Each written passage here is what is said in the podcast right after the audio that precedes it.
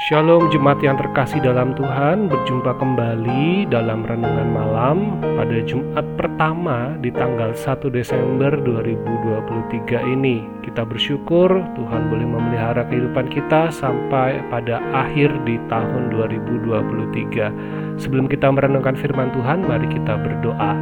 Kami bersyukur Tuhan untuk penyertaan-Mu, untuk pertolongan-Mu dalam sepanjang hari ini. Kami boleh beraktivitas, dan saat ini sebelum kami beristirahat, kami bersama-sama akan merenungkan kebenaran firman-Mu.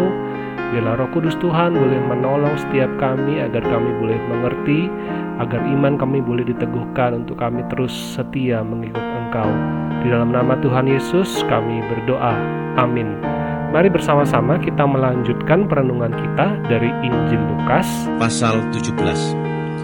Yesus berkata kepada pengikut-pengikutnya, hal-hal yang menyebabkan orang berbuat dosa pasti akan ada, tetapi celakalah orang yang menyebabkannya.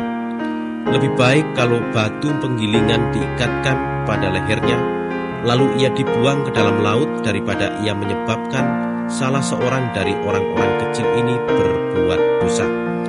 Sebab itu waspadalah. Kalau saudaramu berdosa, tegurlah dia. Kalau ia menyesal, ampunilah dia. Kalau ia berdosa kepadamu 7 kali sehari, dan setiap kali datang kepadamu dan berkata, saya minta maaf, ampunilah dia. Para rasul berkata kepada Tuhan Yesus, Tuhan, kuatkanlah iman kami. Tuhan menjawab, kalau kalian mempunyai iman sebesar biji sawi, kalian dapat berkata kepada pohon murbei ini, tercabutlah engkau dan tertanamlah di laut. Pasti pohon ini akan menurut perintahku. Seandainya seorang dari kalian mempunyai pelayan yang membajak di ladang atau mengembalakan domba, apabila pelayan itu kembali, apakah ia berkata kepadanya, mari cepat makan? Tentu tidak. Sebaliknya ia akan berkata kepadanya, sediakan makanan saya, pakailah pakaian yang bersih, dan tungguilah saya sementara saya makan dan minum. Setelah itu engkau boleh makan. Pelayan itu tidak perlu dipuji karena sudah mematuhi perintah tuannya, bukan? Begitu juga kalian, kalau kalian sudah melakukan semua yang diperintahkan kepadamu, katakanlah, kami hanya pelayan biasa. Kami hanya melakukan kewajiban kami. Dalam perjalanan ke Yerusalem, Yesus melalui daerah perbatasan Samaria dan Galilea. Waktu memasuki sebuah kampung, ia didatangi 10 orang yang berpenyakit kulit yang mengerikan. Mereka berdiri dari jauh dan berteriak, Yesus, Tuhan, kasihanilah kami. Waktu Yesus melihat mereka, ia berkata, pergilah kepada imam-imam, minta mereka memeriksa badanmu. Sementara mereka berjalan, hilanglah penyakit mereka. Ketika seorang dari mereka menyadari bahwa ia sudah sembuh, ia kembali sambil bersorak-sorak memuji Allah. Lalu di depan Yesus, ia sujud dan mengucap terima kasih kepadanya. Orang itu seorang Samaria. Kemudian Yesus berkata, bukankah ada 10 orang yang disembuhkan? Di mana yang 9 lagi? Mengapa hanya orang asing ini yang kembali mengucap terima kasih kepada Allah? Lalu Yesus berkata kepada orang itu, bangunlah dan pergilah, karena engkau percaya kepadaku, engkau sembuh. Beberapa orang Farisi bertanya kepada Yesus, kapan Allah datang untuk memerintah? Yesus menjawab, pemerintahan Allah tidak mulai dengan tanda-tanda yang dapat dilihat orang, sehingga orang dapat berkata, mari lihat, ini dia, atau di sana dia. Sebab Allah sudah mulai memerintah di tengah-tengah kalian. Setelah itu, Yesus berkata kepada pengikut-pengikutnya, akan datang waktunya kalian ingin melihat 1 hari dari hari-hari anak manusia, tetapi kalian tidak dapat melihatnya. Nanti orang akan berkata kepadamu, lihat di situ, atau lihat di sini. Tetapi janganlah kalian keluar mencari dia. Sebagaimana kilat memancar di langit dan bercahaya dari ujung ke ujung, begitulah juga nanti keadaan anak manusia pada harinya. Tetapi mula-mula ia harus banyak menderita dan tidak diterima oleh orang-orang zaman ini. Pada hari anak manusia dinyatakan nanti, keadaannya seperti pada zaman Nuh dahulu. orang, makan, minum, dan kawin. Begitulah terus-menerus sampai Nuh masuk ke dalam kapal dan banjir datang serta menewaskan orang-orang itu semua. Juga seperti pada zaman Lot, orang makan minum, berjual beli, bercocok tanam, dan membangun rumah.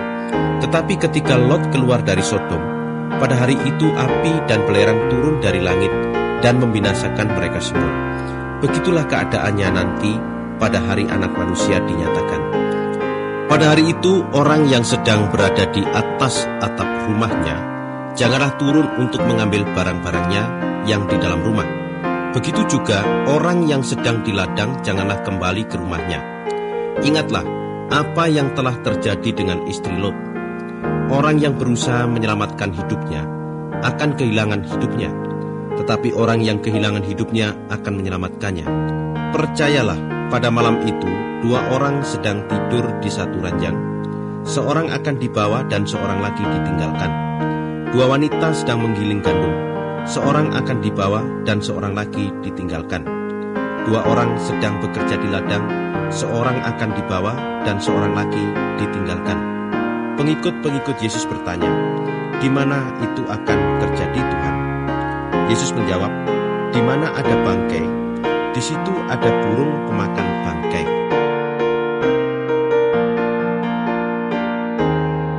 Kalau mungkin kita pernah bertanya bagaimana sih menjalani kehidupan sebagai seorang Kristen, Lukas pasal 17 ini memberikan satu gambaran, satu acuan bagi kita untuk menjalani kehidupan sebagai seorang Kristen.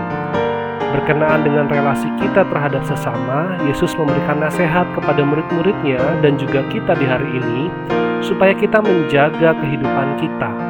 Apa yang kita ajarkan, apa yang kita contohkan, apa yang kita sampaikan, jangan sampai karena melihat hidup kita atau mendengar ajaran kita, orang lain menjadi semakin jauh dari Allah.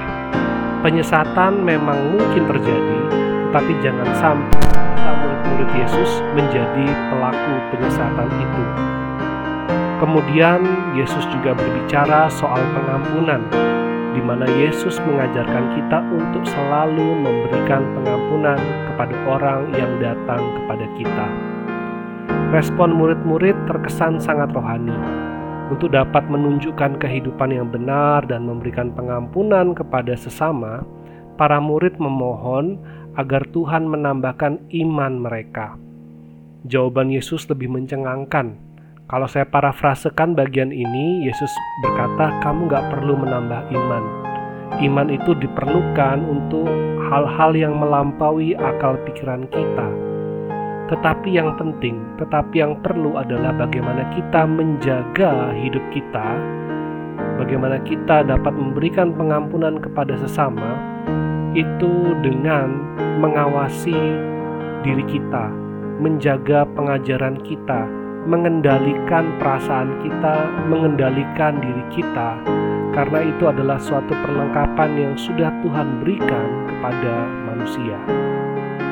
Kemudian Yesus melanjutkan pengajarannya dengan perumpamaan mengenai tuan dan hamba. Ini menunjukkan tentang bagaimana kita menyikapi sebuah pelayanan, yaitu posisi kita adalah sebagai hamba. Hamba yang hanya mengerjakan apa yang Tuhan perintahkan. Dalam kita menjalani kehidupan kita, yang kita kerjakan adalah yang seharusnya kita kerjakan. Itu memang bagian kita. Oleh sebab itu, Paulus berkata, segala sesuatu yang kamu lakukan, lakukanlah itu seperti untuk Tuhan, bukan untuk manusia. Bagian ini mengingatkan kita supaya kita mengerjakan segala sesuatu dengan sungguh-sungguh, karena Tuhan melihat, karena Tuhan tahu, dan biarlah yang kita lakukan itu kita sadari bukan sekedar usaha kita, tetapi itu semua adalah kehendak Tuhan untuk kita melakukannya. Pengajaran Yesus dilengkapi dengan sebuah peristiwa, yaitu Yesus bertemu dengan 10 orang kusta dan Yesus menyembuhkan ke-10 orang kusta itu. Tetapi hanya ada satu orang yang kembali untuk berterima kasih kepada Tuhan. Peristiwa ini menunjukkan tentang siapa yang menjadi pusat hidup kita. 9 dari 10 orang yang disembuhkan bukan hanya memikirkan tentang bagaimana mereka harus dinyatakan tahir oleh imam, sehingga mereka ketika menyadari kesembuhan mereka segera mencari imam untuk mendapatkan pengakuan bahwa mereka sudah tahir dan kembali kepada masyarakat. Tetapi satu orang yang kembali ini berbeda. Ia tahu bahwa Yesuslah yang menyembuhkannya. Ia tahu kepada siapa ia harus datang. Ia tahu kepada siapa ia pertama kali harus berterima kasih dan mendapatkan pengakuan bahwa ia telah tahir. Dan inilah yang dilakukan oleh satu orang yang kembali itu. Ia datang mengucap syukur kepada Tuhan. Dan luar biasa bahwa Yesus berkata, imanmu telah menyelamatkan engkau. Ini mengajarkan kita untuk menyadari apa yang kita kejar, apa yang kita cari, dan apa yang ada sebagai pusat kehidupan kita. Dalam segala sesuatu kita kejar itu karena Tuhan yang berkehendak, karena Tuhan yang memerintah, karena Tuhan yang menjadi tujuan hidup kita. Dan bagian ini ditutup dengan penjelasan Yesus mengenai akhir zaman. Tidak ada yang tahu selain Tuhan sendiri. Tetapi yang menjadi bagian kita adalah kita tetap sadar dan menjalani hidup kita. Bukan untuk kesenangan diri kita sendiri seperti orang-orang pada zaman itu. Mengikut Tuhan juga harus dijalani dengan sungguh-sungguh, jangan dengan setengah hati.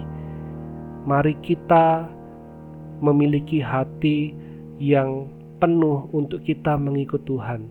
Jangan seperti istri Lot yang akhirnya menjadi tiang garam karena masih memikirkan akan kehidupan lamanya. Bahkan di sana Yesus berkata, barang siapa berusaha memelihara nyawanya, ia akan kehilangan nyawanya, dan barang siapa kehilangan nyawanya, ia akan menyelamatkannya. Di dalam menjalani kehidupan kita, hidup kita ini bukan soal bertahan hidup saja, tetapi bagaimana kehidupan kita sungguh mendapatkan perkenanan Tuhan. Jangan sampai kita terkejut ketika ternyata waktunya sudah tiba. Marilah kita senantiasa mempersiapkan diri kita, menyambut kedatangan Tuhan kita, menyambut kedatangan Juru Selamat kita, Tuhan Yesus yang kedua. Dengan kita menjaga pikiran kita, menjaga perasaan kita, mengendalikan diri kita dengan baik. Kita jaga kehidupan kita, dan kita terus berpegang di dalam iman kepada Yesus yang telah menyelamatkan kita. Mari kita berdoa. Terima kasih Tuhan untuk firman-Mu yang boleh mengingatkan kami bagaimana kami seharusnya menjalani kehidupan kami. Kuatkan dan teguhkan iman kami untuk kami boleh terus setia kepada-Mu, mengikut Engkau dengan sepenuh hati kami. Dan biarlah kehidupan kami boleh menjadi kehidupan yang dapat menyatakan kasih Tuhan, menyatakan pengampunan Tuhan, dan Tuhan pakai kami untuk senantiasa melayani Engkau melalui segala sesuatu yang kami kerjakan. Terima kasih untuk kekuatan, untuk penghiburan yang senantiasa Engkau berikan pada kami, dan biarlah kami boleh terus menjalani hidup kami dengan menantikan akan kedatangan Engkau, sehingga dengan kesadaran kami boleh menjaga diri kami, pikiran, perkataan, dan perbuatan kami. Dan pakailah hidup kami ya Tuhan untuk boleh memuliakan nama-Mu. Terpujilah Engkau ya Bapa. Di dalam nama Tuhan Yesus kami berdoa mengucap syukur. Amin. Selamat malam, selamat beristirahat. Tuhan Yesus memberkati.